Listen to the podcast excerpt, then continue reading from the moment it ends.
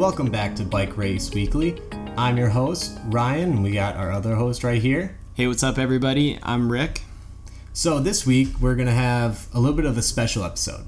So we are from the Madison area, Sun Prairie, just outside of Madison. Yep. And this last week, we had an event here, the CrossFit Games. And it was essentially the World Championship of CrossFit, if I understand this correctly. Yeah, so... Okay. This is coming from somebody that's not really in the CrossFit loop, but I'm learning more about it now. Yeah. So Rick and I both kind of looked into it. I've seen all the documentaries on... I really dove into it. I'm not going to lie. I really dove into it. I dipped my toes a little bit. I'm learning... You're kind of my reference at this point. Yeah, so... the CrossFit scene. I mean, going into... kind of looking into what CrossFit is, I had every kind of stereotypical thought about CrossFitters, they kind of claim that they're way fitter than everyone. They don't do lifting properly.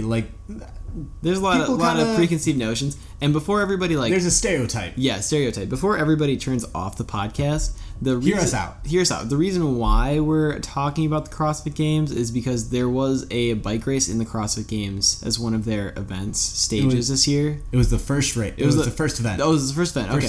So and it was actually a crit. So they raced a crit. Yeah. They took people that look like they are hitting the gym 5 days a week. They look like Hulk. They're super buff, right? And they put them all on bikes, and they made them race a crit, which is really interesting to me. And some of you might know, too, last year they did a cyclocross race. Which makes a lot of sense. Yeah. Being that it's CrossFit. Yeah, I mean, cyclocross, they always have some sort of aerobic event, and with Trek, literally just a 20, 30-minute drive away, Trek probably wanted to get in on this, so they had them set up with cyclocross and crit, and they donated the bikes and stuff. How many people watch CrossFit Games? Probably a lot. All those people are probably a lot of CrossFitters train on a bike. Yeah. Yep. A lot of them do Iron Men. Yeah. Yeah. Yeah. No, it's definitely. I mean, there's some kind of cross over there. There's gonna be a lot of cross puns in this podcast, by the way. Just letting everybody know. Yeah. But I thought it was great that it's a good idea. They have a bike race that really works, the aerobic system really works your legs. And then later that day, they also had other obstacle course and lifting events. Yeah, they're doing all these Olympic lifts and then dragging sandbags across fields. After doing a crit race. It's pretty cool. So the entire claim is they're the fittest people on earth. Yeah. Right? Well, let's get what's your opinion on that, Rick? I don't know. It depends on how you define fittest, I guess. In my opinion, I think they're the most versatile athletes on earth. I think that would be a more fitting term because, yeah, fit is a very, I don't know, it could mean anything, right? Somebody that wins the tour, they're probably, I can't imagine many people are more fit than that person, right? Who just got done racing 21 days, averaging out 5 hours a day of racing. That I can't imagine anybody's more fit than that person. But if you take that person off the bike and ask them to, do the bench press, they probably can't even bench the bar after all that. So, I think they're the most versatile athletes. Yeah. They can do anything. They can race a bike. They can do a triathlon. They can do some Olympic lifts. They can run across the field. I don't know. They can just do everything. Yeah. Which I think that's what's pretty interesting is you do, a lot of people think oh, these guys are just huge buff dudes.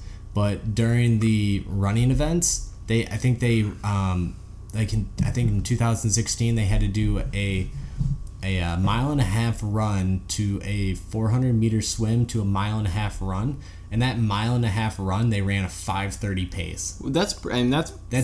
That's really fast for dudes who are just jacked out of their minds. Who spend most of their time weightlifting. Because I when I was doing triathlons, my best mile time was just under 6 minutes. And weren't you were doing track, right? After I did track. Oh, I didn't do long distance in track, so I was a 400-meter runner in track. Yeah. I don't think I ever ran over a mile in practice. Yeah. But when I was doing triathlons, I pushed pretty hard to get better at running because I was pretty weak at longer distance running.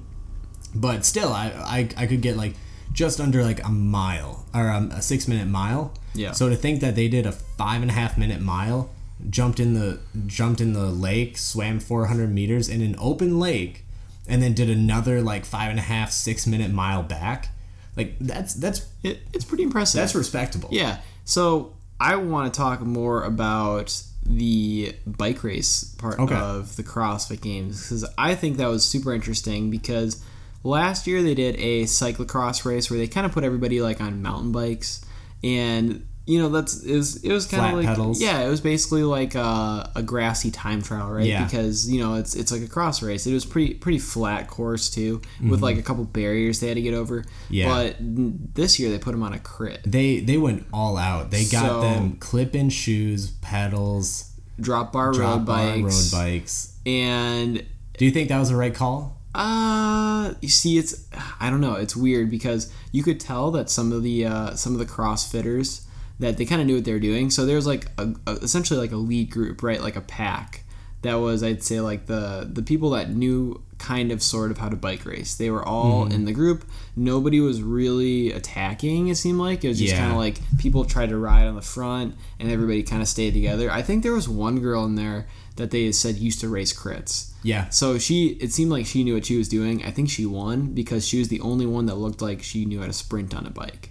Mm-hmm. But everybody else was just kind of looking like they were trying to survive. For sure. Yeah. And you got to remember too, is this is like the first event of like 18. Right.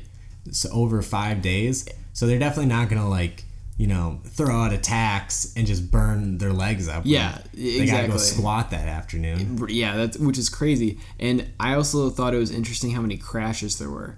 Not necessarily, like, surprised, because as we all know, like, there's just crashes and crits. It happens. It's part, and if anyone wants to go watch it, right now they have the women's race out there. Mm-hmm. It's on YouTube. You might have to search around for it, but it's like a 10-minute video. It fast-forwards it through a few of the laps to kind of get short blurbs. Basically, whoever was putting the video together just wanted to watch the crashes because they kind of fast-forwarded through everything else. But it's a 10-minute video of the CrossFit crash.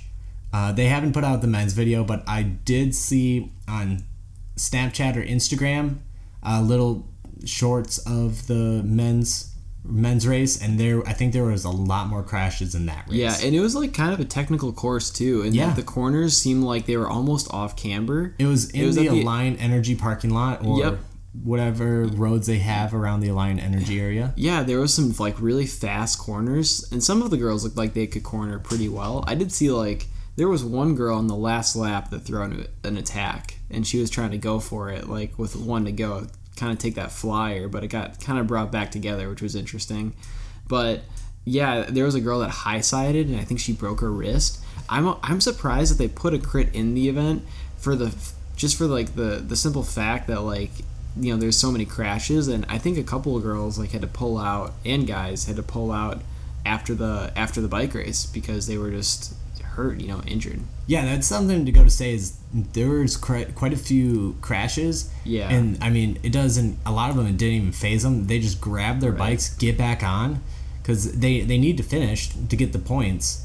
And then you got to imagine then they have like road rash doing events the next 5 days. And coming from somebody that had 3 crashes in a week-long stage race that happened like 10 days ago, you know, the road rash bruises. It like, it's not just the road rash that hurts. I mean, that kind of heals up. You get a scab over it in like a couple days and you're fine. But just like, you don't get very good sleep at night, so you're not recovering very well. Recover is everything for this kind of sporting because event. They're doing essentially a 2-a-day kind of competition. There's 18 stages in 5 days. 5 days? That's nuts. That's crazy. That's crazy. Like, if you're like, it's not the fittest person that wins, it's the person that can recover the best that wins these events. That's really what it is. So the guy who won it this year, Matt Fraser, it's his third time winning. He took second place in the cyclocross race last year, and he took, I think, fourth place in the crit. And if you want to go watch the documentary on Netflix, they focus on him a lot. This was during last year's games, and he actually does quite a bit of training on a bike, Mm. So you can tell he's comfortable on a bike. Well, and with these CrossFit games, I thought really interesting is I never really watched them before. I always thought it was like essentially like speed weightlifting, where you're just kind of doing a lot of weightlifting really fast and in like kind of short sequences. But they do way more like repetitions than I thought they actually did. Like these events, so like not the bike race, but these like I guess you could call them stages. I mean they sometimes last like 5 minutes of just continuous like weightlifting, of doing like whether it's like pull-ups or Olympic lifts or dragging sandbags across the fields. So like they're definitely like aerobic. Like you can't just be a really strong person. You have to be able to kind of do this over and over and over again, which was pretty interesting. It's almost like an endurance sport, really, more so than like a weightlifting sport, if that makes sense. But yeah, I thought it was pretty cool. So I'm just looking up how many events. There was actually 14 this year. Oh, there's 14. Okay. But okay. So the crit was the first one. And then they had a total of 4 events that first day. So they had to do the crit. And then the second event was how fast they could do 30 muscle ups. So it's like a pull up, except you pull yourself over the bar. So yeah, it's very hard. And you push yourself up until your elbows are locked. And they had to do 30 of those. Mm-hmm. After that, they had to do their one rep max of back squat, shoulder press, and deadlift. And then after that, get this, they had to do 42,000 meters of rowing. That's a lot. They had a time cap of 4 hours. That was after a crit, 30 muscle ups, and doing your one rep max for the big 3 lifts. So you're doing what do you think was like the shortest time on that row? I couldn't even tell you. I don't know how. Like so, if the cap is 4 hours, there's I don't. Oh, I can look it up for you. I have no reference to how long it takes to row. But if the cap was 4 hours, I can't imagine that anybody was doing it in under 2 hours. You know what I mean? Let's see. I want to look up where. But that's insane. I mean, that's what I mean though. It's actually like an endurance event. It's not really just like pure weightlifting. Yeah. Which is exactly what I thought it always was. Let's see. But something. Oh, here we go. Okay, you got it. Marathon row. Let's see. Okay, so first place came in at 2 hours 43 minutes. Oh, jeez. So say that these guys aren't like, endurance athletes, aerobic endurance athletes. Yeah, like that's ridiculous. I couldn't do that. Yeah, and even watching the crit. So we would just watch the ladies' crit, I think, because we can find the guys one on YouTube. But they looked like they were going pretty good. Mm-hmm. Like if you had to guess their average speed, I mean, I can't imagine that it was much below, if even below, like 25 miles per hour. Mm-hmm. Like it looked like they were going pretty good. So out of 40 people.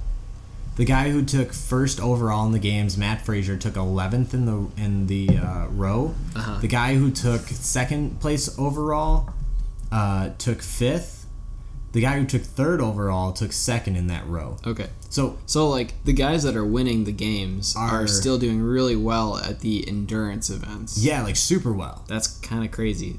So, and I honestly, I think if a lot of these guys. You could probably throw them at least into a Cat 4 crit, and they'd probably do decent. I can't imagine that they wouldn't do well, actually. Yeah, I mean, yeah. They have to have huge, like, anaerobic and aerobic power. The VO2 on these guys are probably similar to world-class cyclists. Oh, I'd imagine it has to be, right? So they do. So this year was the crit. We've been talking about that. Okay. Yeah. They do some kind of cycling event every single year. What do you think is going to be the next cycling event, or what do you think should be the next cycling event they do? So I think if they do a cycling event. So I think there's 2 really good ones that they could do. Okay. The first one is just like a sprint triathlon. I think that would be perfect. That makes a lot of sense, right? Yeah. A sprint triathlon is essentially the CrossFit of endurance sports. Yeah. Mm-hmm. Yeah. But I think what would be better is a hill climb time trial up the Blue Mound Bluffs just outside of Madison. And the Blue Mounds Bluffs is probably... Is that what it's called? Blue Mounds? Yeah, the Blue Mounds areas. So that's like it's probably the biggest single elevation. Yeah, it's the largest elevation in the southern Wisconsin area for sure. I think it's in the entire Wisconsin. And it's essentially, so I've ridden up it a couple times. I mean, it can be anywhere between like if you kind of like strain out to the long climb. I think it's like a 15-minute effort maybe. It's like a 15-minute climb. Yeah. So now throw a guy who weighs 225 pounds doing that. And that would be cool too. You were mentioning earlier how it would be really cool if they kind of did it like almost like what you would see on a mountain stage in the tour where they basically sell tickets. Anybody can line up along the road and like kind of like run with the person and cheer them on and stuff like that. And they can easily sell tickets to do that. Oh yeah, I think it would make for a really cool televised experience and a crowd experience as well too. Mm-hmm. Like people just kind of like going nuts as these like 200 and whatever pound CrossFitters try to make it up Blue Mounds. Yeah, yeah. I think it'd be a really cool experience. What do you think? So I think triathlon would be really cool. I mean, they've done cyclocross. I think they've even done mountain biking in the past before too. I think they have. I don't know what's left. Gravel race. That would probably that would honestly make the most sense. I think they could do that in the Glacial Drumlin Trail. Yeah, they could do it on the Glacial Drumlin Trail. I think the crit was like a little too dangerous for people. And they could just do like a 20-mile, 10 miles out and back. Yeah, and it's like there's enough tactics there where they can kind of draft a little bit, but at the same time, it's still like.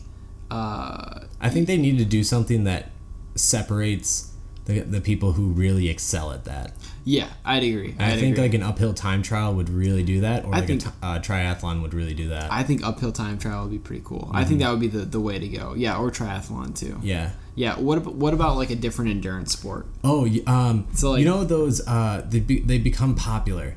Those like races that are like 400 meters, but it's like up a ski jump. Oh, yeah. It's that would be cool. Red Bull hosts a bunch of them. What if they did something like that? Yeah, it's like an uphill race. Yeah, I don't know what they call it. Hill climb, like a running hill climb. But that'd be cool. I think they may have done something like that before. Yeah. What if they put them on roller skis? I think that would be too dangerous. Dangerous, really? Roller skis aren't that dangerous. I think it'd be hilarious. Yeah, like a bunch of like really big people trying to roller ski. I think that would get pretty dangerous though. Maybe.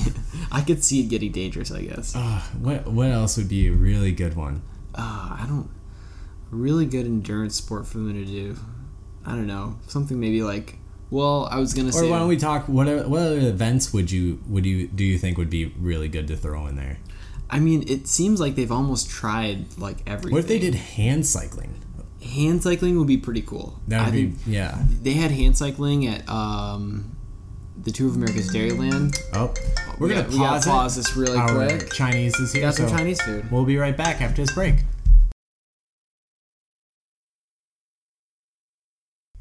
All right, and we're back. We had a little Chinese food break. Yep. Rick was not very lucky because he had 2 fortune cookies and one did not have a fortune, and he got the wrong order. Yeah, so. But the second cookie was the one without the fortune, and I didn't want a fortune because I just wanted to eat the cookie. So you could think that maybe that might be pretty lucky. Maybe I'm lucky. Yeah. Yeah. And they got you just a whole thing of vegetables. Maybe they're like, this Rick guy... He's bad news. He needs to lose weight. I don't know. My Mongolian beef was pretty good. The beef that was actually in there was pretty good. But enough about our Chinese food. Back to the topic at hand, CrossFit Games. And I think we should move on to something I wanted to bring up about the CrossFit Games, and that it's a really good spectator sport. Yeah. Yeah. So I don't know how this thing got started. It seems like a really weird concept to me, but it's been around for... I don't know if 10 years, maybe longer than that. I think it's been around for... I actually don't know when they started. Yeah. So I've only started to hear about it in the last few years. Relatively new, but it's all I know about it is that, A, when you tune in on TV, when you watch it, the stadiums are packed. So it's a great spectator sport. There's a lot of interest in it, and it's a growing sport as well. It's rapidly growing. Yeah. And the thing is, too, it's not a cheap sport. Like, you have to have a membership to those CrossFit gyms, and those aren't cheap. No, you've got to have a membership. You probably have to have, like, if you're actually competing, you probably need some kind of personal training coach or something like that. You need all, like, the weightlifting shoes and the belts and the straps. I mean, yeah, cheaper than bike racing probably still. Like I'm guessing just like a membership every month is probably going to run you $60 to $100. Probably closer to $100 because they're kind of special gyms. You know? They're spending just as much, like in a year, they're spending as much as we would on a bike. Yeah, I'd say that's probably a fair assessment. And then if they're like competing, you know, you got to travel and do everything. So it's probably like barrier to entry wise, it's probably not a whole lot different than cycling. Yeah, but I think that cycling could learn a lot from an event like CrossFit Games. Yeah. And what I mean by learn a lot is grow as like a spectator sport. Because I just think the format that cycling is currently in right now, which is, and again, we talk mostly about crit racing because in terms of road racing, it really isn't a spectator sport. It's not a spectator sport. Crit racing is the closest thing to a spectator sport, and I think it can still do better. I think having something to make it more interesting, like we've talked about this in the past, you know, with these really spectator-friendly sports, there's always action happening. Like when you're watching something like the CrossFit Games, they're moving from station to station. Like you're watching I guess you could say a race unfold. Whereas with a lot of the like crits that you'd watch, there's a lot of time where there's just kind of nothing happening. You know what I mean? Or there's a break up the road. And it's just kind of, you know, like measuring the gap between the break and the main field. Mm-hmm. I think that if you change the format and maybe made it something more like a points race where the crowds can get into it, you know, they can watch, and every single lap there's a mini race, there's something happening, I think that would make it a way more spectator-friendly sport. But so I think a huge, something that makes the CrossFit Games really spectator friendly is that it's very fast paced and there's always different stages to each like individual event. So even if it's just like a weightlifting one, so one of the events was the 1 rep squat to 1 rep shoulder press and then 1 rep deadlift. They could it was timed. You had 4 minutes at each station to get your 1 rep max. And then they added up your weight between all three, and that's how they scored it. So the winning one was like 1,250 pounds or something across all three. So so it's times, but they move from one station to the other, even though they could do just one station, you know, and have just one, and you had to move it, you know, to the ground for the deadlift and then or up for the squat. Mm-hmm. But they always move it. It's always constantly moving, even if they don't need to. Which makes it changes things. Yeah. And I think that's what makes it so interesting. It's constantly changing and doing something different. So do you think that bike racing can ever get to the point where people are paying to get into a stadium, a venue, a certain area to watch a race? I think something like a velodrome is really cool. And I think if crit races did kind of what a velodrome did, and essentially like instead of doing like an overall race, do a points race. So essentially you'd be taking the exact same races that you do in a velodrome and you would put them on a crit course, similar, but just take like one event. Mm-hmm. Or like if you're gonna do kind of do like what they do in like a 6-day race and every single night is a different race. I think that's a cool idea, and where you spread the races out throughout the day and throughout maybe if the week-long series, throughout the week, so that you get people to stick around longer, right? It's mm-hmm. kind of breaking it up. So you can, if you're a spectator, you can come look at the schedule and be like, oh, like I kind of want to catch the scratch race, or I want to see the Omnium or something like that. Or kind of do what Red Bull has been doing and like allow for people to race twice in one day. Just shorter races, do something like that. I know Red Bull did something called The Last Stand, which was a elimination race. Yeah. So which means that the last rider to cross the line every single lap, or it might be every other lap, is eliminated from the race. Yeah. And that was pretty cool. And they did it, and it was a fixed gear crit. Mm-hmm. And that's how they ran the race. Yeah, that'd be great. Like if they did that, and instead of like an overall person winning, do like an overall team winning, because then like if they did like an elimination race, they kind of added up the points for the entire team, and that makes it a more of a team sport rather than individual. It's just and even like that's I think that's how kind of weird bike racing is as a sport too, because people still call it a team sport, and they. But I mean, there's really, in order for a sport to be a team sport, you have to have a team win. Yeah. You know, I still don't think cycling is a team sport. I think it's a sport in which people essentially like act in their own self-interest by being on a team, yeah, because it gives them the best chance to win. But yeah, it's just a really weird concept. Like, it's kind of like you're on a team so you can go to these races. Yeah, and essentially you just blow your race to help another person. But a lot of times, like especially for smaller, like, you know, call them continental teams where they're not world tour, where they're not really getting paid to do a job. Mm-hmm. It's still very, like, a lot of the guys are still very selfish. Well, and you see it all the time, even at the world tour level. For example, like with BMC this year. So BMC was still is, but world tour team where the team's folding next year, and mm-hmm. all these riders they need. They kept a one contract. Rider. They kept Greg Van Avermaet, and that's it, as their main rider, right? Yeah. So, and it's becoming a different team, but they all need a contract, right? So, you know, all of a sudden, it doesn't really seem very appealing to work for one person, right? And that can trickle down all the way to, like, what you mentioned, the continental level. You know, if these riders are trying to progress and become, you know, get to the next level, it doesn't make a lot of sense to you can't progress if you're not getting results. But at the same time, if you're not on a team, you don't get invited to a lot of these races mm-hmm. in which you need to be on, you know, a big team to do like a UCI race or something like that. So yeah, that's why it's just it's like a backward sport. It's kind of like you know, people always talk about like the business model of cycling being broken, but I kind of think like the whole concept of the sport is kind of broken. Yeah, like if you look at like football, you know, it's kind of similar, but a team wins mm-hmm. where, like, you know, if you're a quarterback, you know, ideally you just want to be the best quarterback that you can be. As long as you're a good quarterback, teams will look at you. You could be on, you know, the Browns, but if you're for some reason the best quarterback in the league, other teams will look at you.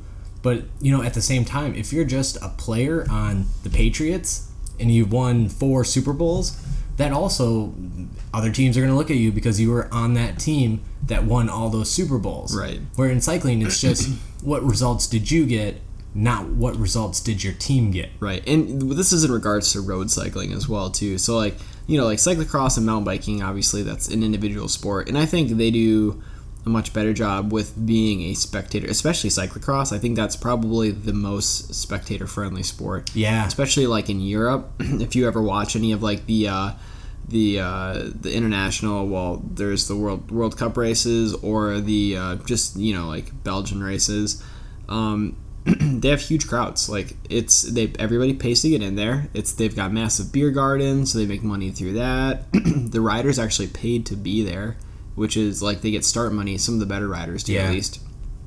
So that's, I think, like a sensible business model, right? Nobody has to ask, like, what's going on, you know? It's mm-hmm. just the first person that crosses the line.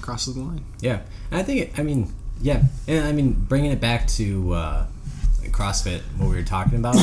Excuse me. I think if they kind of incorporate something that is kind of something changes every few laps, so people are watching this chess match play out mm-hmm. rather than trying to kind of, you know, just seeing a few people off the front and then, you know, everyone else is just kind of chasing, and that's kind of the entire race, and then you have to wait an hour and a half to see does this work, rather than, you know, you see these tactics play out, and every 15 minutes you see, is this working? Yeah, and I think the focus the last few years, so I mean, there's obviously people trying to grow the sport of road cycling in the US, or crit racing, even road racing too.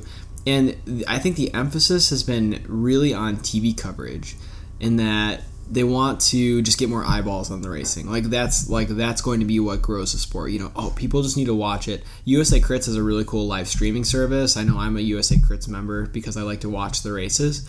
But I don't think that's going to necessarily grow the sport, because it's not that people can't watch the races or they don't know where to watch the races. It's because they're just not interested in watching the races to begin with. You know, they don't. It's like it's like, you know, if they're not entertained by the races, it doesn't matter if you broadcast all the races. People aren't entertained by them. They don't want to watch them. Yeah. And I mean, the Hammer Series does it really well. I will watch that. I think, and that's exactly what bike racing needs to become. That's what we're talking about. That's exactly the kind of racing I watched. So I think last year was the first year that they did the Hammer Series. Yeah. And it's like the first time in a long time I can remember sitting down and watching every moment of bike race with almost my undivided attention. Yeah. I mean, especially on the, there was a stage where it was the flat stage, and it was essentially kind of what we're talking about, like a points race. It was a circuit, right? So it wasn't like a crit. Every single like couple kilometers, they would come back around, and sometimes it was a bunch sprint. Sometimes a couple riders would take a flyer and try to get off the front, and it would be a little like breakaway sprint. I mean, it was entertaining, right? It was like the best part of the race every single lap. Yeah. And for those who don't know what the Hammer Series is, it's a 3-day stage race, and essentially the first day is a sprint race. So they do like 20 laps of a course, and every single lap they have to sprint, and they get points for whatever place they get in for that lap of the sprint, and then they get overall team points. So it's actually a team event rather than an individual event. The second day is a hill climb, and it works the same way as a sprint. And then the third day is a team time trial, and I don't really know how it works, but the points give you a certain time for the time trial. And so the first team might start 10 seconds in front of the other teams. Yeah, it's like that's the only thing I don't like, is I think they should continue with the points for the team time trial, and just kind of do like, you know, a 10-mile team time trial or 20-mile team time trial, and whatever place you get certain points, and then whichever team has the most points at the end wins. Yeah, and there was, I think, the first year that they ran it last year, they didn't really have any guidelines for like the team time trial. Yeah. And it was a pursuit style, so everybody was on the course like pretty close together. It ended up being a bunch sprint on TT bikes, which TT bikes are so if anybody has never seen one before, they're designed to go really fast with one rider on them in a very aerodynamic position, which means that the brakes aren't easily accessible. They're usually kind of like a really aggressive position, so they're just not very safe to ride around people. You're supposed to go really fast in a straight line. And that's it. Yeah, they don't corner super well. They aren't meant to be in a pack. They've got deep wheels, so they can get kind of blown around a little bit. I mean, it was kind of cool to watch, kind of scary to watch. But I think the format overall was interesting. Yeah, and then it's also good to mention, I believe the Pro Crit calendar has incorporated a points race. I believe so. I think the last race of the year, which is in Atlantic City, which I think is in New Jersey. What is it, PRT? It's the National Criterium Calendar, NRC. Or you could just look up USA Crits. So I believe that last finale is a points race for the pro men's and pro women's race. So I think they're kind of testing the waters to see how interesting of a format that is. All right, so we got Ryan looking it up right now, and I don't know. Right, let's go to events. So we're not sure if that's written in stone yet, but that's kind of been the thing that's been floated around a couple different channels. I heard it in a podcast last week. So like, if that was the case, so it says Gateway Cup is the last one. No, there's one more after that. It's the September 2nd Gateway Cup. It's like the Rejuvenation Festival or something like that in Atlantic City. But so if it was a points race, Ryan, like how do you think that would unfold? How do you think the race would be raced essentially? I think because you do have teams, right? You do have like guys wearing the same kits. So I think what's going to happen is teams are going to work together where there will be like one or two people in a breakaway that will go for like the individual points. So you think essentially that they're going to almost switch off every lap, like a different.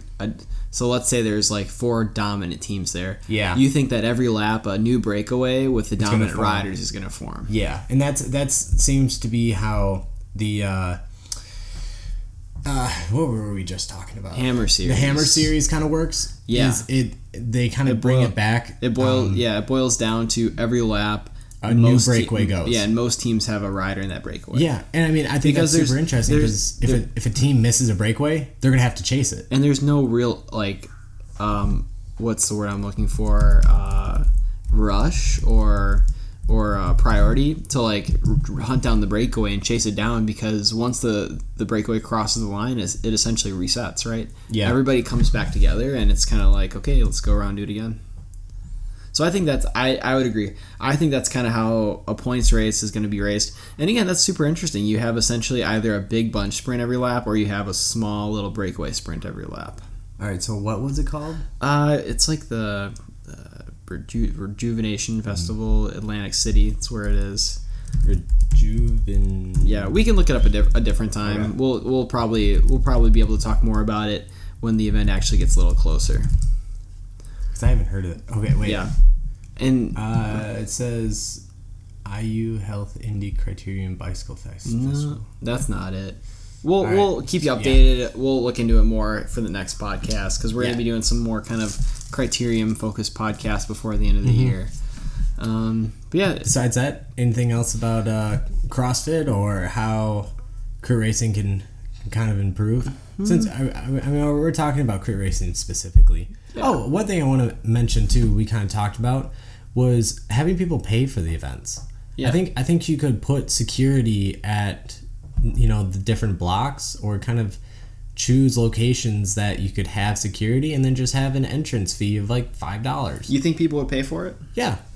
And if you race, maybe you get in free, you know?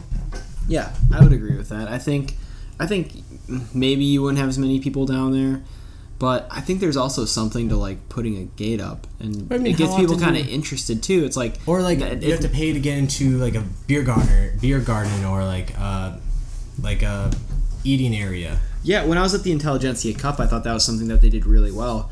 Is that there were, I think, there was multiple days where they had a beer garden set up just right on the side. It was the best place to watch the race. It was like $10 to get in. A lot of times it was free, like all you can drink after $10 too. So that was a super good deal. I think more races should do that. Yeah. I'm also a big fan of gambling on races. I think you should be able to gamble, like put bets. That's you can now. Gambling. On amateur races, right? So like you should be able to go up. There's a guy with like a bunch of odds, and I think it would get really interesting for the amateur races too, because the odds it's just so random. Then you could bet on like teams. Yeah, you could bet on teams. You could do prop bets for the pro race. Kind of like a horse race. Yeah, exactly. I think that's okay. So I think that is one of the best ways that you could potentially grow the sport, but it. You know, that's how horse racing is big. That's why horse racing is big. It's just kind of unsavory for a lot of like can you imagine USA Cycling like trying to get permits for gambling? You know what I mean? I love it. I would love it too.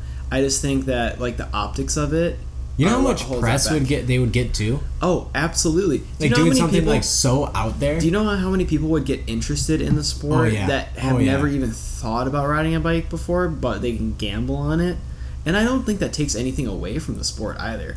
I mean, I'm pretty sure almost every single like college sport, professional sport, like ball sports, like basketball, football, there's gambling. But that's through like Las Vegas or online gambling. Oh, see, okay, which is different. They don't have the gambling actually at the places. I see. And I'm not really sure how horse racing works, but they might be like. Well, the difference is you can set up the gambling on site. Yeah. But I still think you should be able to do that for a bike race. You know, you go down to the Downers Avenue Crit. Put $20 on Daniel Holloway, and maybe you win. Maybe you win some money that day. They would probably double in the amount of people. Adam and I, our friend Adam, friend of the podcast, former guest, we were watching the women's pro race at the West Dundee, which had like a big hill in it, and we did prop bets that this is something that Adam did with you before. This is where he got the idea. Every lap that they came around. If it was odds or evens that crossed the line, one of us would get $1. And I've never watched a bike race so closely in my life. right? Yeah. So what if they did that for like a points race and they said like, on the first point lap, is it going to be an even number or an odd number that crosses the line first? And you can put your bets in for 20 seconds after the field crosses the line, mm-hmm. right? People would go nuts for that. I think that'd be an awesome way to like just get people excited about mm-hmm. bike races. And I think gambling just has a bad rap to it, but I think it can be a good way to promote sports. So gambling, beer gardens. So you should tell, while we're on the topic of gambling, pretty much gambling, beer gardens. The only thing that we're not bringing up was like a dispensary on the course. But what happened when you and Adam played that game? Where if a rider crossed the line, their number... odds or evens, you get $1. It ends up kind of being like playing roulette, and one of you guys has black and one of you guys has red. Like, you'll get up really high, then all of a sudden you'll lose like 10 in a row. When we ended, I was only up $2, which is kind of crazy. Yeah, it's like almost 50-50. So Adam was telling me about how you and him played this, and there was a girl off the front for like half the race. You guys didn't factor that into the rules, did you? No. Was that, were you the one that got yeah, because I remember being up for a long time, like really up, like $10 or $12. Yeah. Then I think we went down to, and I think I finished like $2 down. Yeah. So it is like roulette. Yeah, it was a lot like roulette. You really can't beat the odds. No. Although I won like I got up like $150 in roulette over the weekend. Oh my gosh. Yeah. That's insane. I know. It's roulette's the game to play. It's the game to play. It's 50-50 odds. Yeah. Usually. Did you have like a roulette strategy too? Yeah, I got a roulette strategy. What was that? I kept trying to think about it when I was gambling. It's essentially you place bets on certain areas to where there's only like I think 8 numbers on the board that could cause you to lose, including the 2 greens. So 6 of the individual numbers plus the 2 greens, and if you land on any of the other numbers, you either break even or you like triple. Oh, okay. So that's how. So how many pieces you have to put down at? There's 3 spots. 3 spots. So okay. typically it's like. That's like. Some games will be like you have to have a minimum of like. So when we were at Ho-Chunk Casino in Wisconsin Dells, there was an automatic roulette machine. Yeah, that's the one I like to play. Yeah, because it's really fast and it's all like electronic. And then the dealer doesn't yell at you. Yeah, exactly. And then like if you play with a dealer, it takes like 5 or 10 minutes between each one. Mm-hmm. And this one was like, and then they're yelling at the person that's like trying to put money down like halfway through the spin. This one was really easy because it had the roulette machine in the middle, and it was kind of like a pinball machine where it shot it. That's the one I played too. And then you placed your bet on a screen. Uh huh. And I think you only had to have $3 on the table. So we would do like $3 bets where we would put $1 on each of the 3 spots, and then I think we started with like $40 and we ended up with like 45 or 50. Hey, that's. Yeah, but I mean that was a good time for like an hour. It's fun. Now imagine if you can do that at the side of a bike race. Yeah, see that would be bad for me, but I would have so much fun doing it. Oh, I would travel the country. If gambling was part of bike racing, I'd have to stop bike racing for sure. Yeah, for sure. Like, it'd become an issue. It would become like a huge issue. But you'd start to not see bike races at bike races anymore. It would just be like. Unsavory individuals like it'd be kind of like horse racing where you see like these people in elegant outfits and then you just see that one guy who's just like threw his last $10 down, right? Probably doesn't have money to get home unless he wins on whatever horse that he bet on. Yeah Adam just kidding, Adam, we love you. He doesn't listen to this. Oh god, never mind, we hate you. Adam. All right. I hope Adam does listen to that. I'm going to make him. Yeah. All right. So you sit him down and make him listen to that podcast. What do we have upcoming? Well, we've been kind of talking about a few things. Yeah. I guess something that that's recently upcoming for us is today we were on our cross bikes ripping around some local trails, getting ready for cyclocross season. It was kind of a recovery ride, just like something fun to do. But we have Gateway at the end of September, and then after that in Wisconsin, it is cyclocross season. Yeah, And one thing we want to start doing is focusing on our Instagram account. That's right. We're going to start to put some more video stuff up there. Just another channel for people to reach out and, hopefully consume some content that we're putting out there. Yeah. So, if you haven't already, do we have an Instagram, right? No, not yet. We don't have an Instagram yet. But, we'll probably have it in a day. Well, yeah, we'll make one. By the time this is out, we'll have one. In the next day or two, going to probably call it Bike Racing Weekly. Yeah, go give it a follow, and we're going to start putting out content down there. Yeah. All right, cool. So, we're at 45 minutes on the dot. I think we're going to wrap it up then. All right. Thanks for listening. Yeah. Follow us on Instagram. You can follow us on Facebook as well, Bike Racing Weekly. Like the podcast, subscribe to it on iTunes. Stitcher. Leave us a comment, leave us a review. We'd love to hear back some feedback on what people like about the podcast. If you have any topics that you want us to talk about too, don't hesitate to drop us a DM on Instagram or a message on Facebook. All right, so that'll be it. That's it. Until next time, everybody. See ya.